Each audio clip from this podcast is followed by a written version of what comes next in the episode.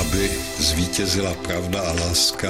Yes, we can. Neděle 25. února. Svátek mají nositelky krásně rozkvetlého jména, které zní Liliana. A tady je Petr Jungman. Tehdy nejmocnější muž Českého království, velitel císařské armády za 30 leté války Albrecht z Waldsteina, byl zavražděn před 390 lety v roce 1634 v Chebu. Dnes druhá největší automobilka v Evropě a čtvrtá na světě. Francouzský Renault byl založen před 125 lety v roce 1899 v Boulogne-Billancourt na západním okraji Paříže. Zakladateli byli bratři Louis, Marcel a Fernand Renaultové. Koruna československá byla zákonem číslo 84 ustanovena novou měnou svobodného státu přesně před 105 lety v roce 1919. Iniciativně se měla jmenovat například frank, denár, hřivna či národní sokol. Drobné měla být káňata. Neprošla ani jména jako lev, hříb nebo rašín. Ve stejný den roku 1919 byla v obchodním rejstříku registrována letecká společnost Aero, nyní Aerovodochody.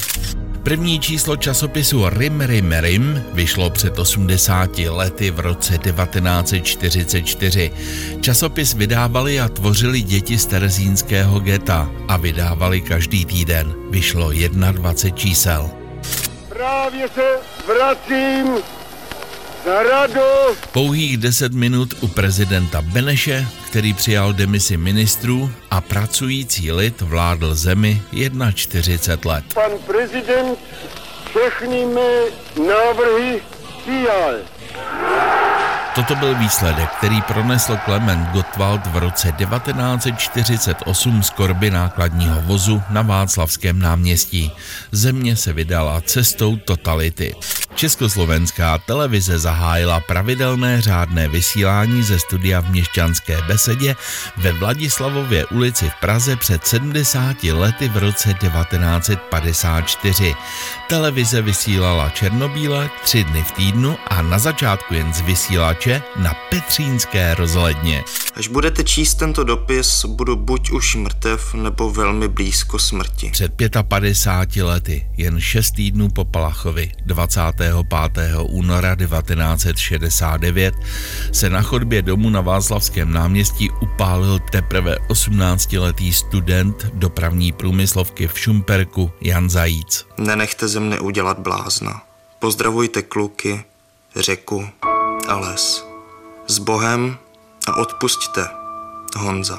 Filmové ceny Český lev byly v pražské Lucerně poprvé uděleny před 30 lety. Nejlepším filmem za rok 1993 byl film Jana Hřebejka Šakalí léta. Před deseti lety nám přeměřili sněžku a zjistili, že je o metr vyšší, než jsme se učili, tedy nikoli v 1602, ale 1603 metry.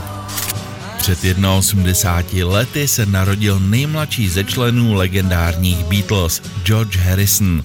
Dožil se jen 58. A já přeju hezkou neděli.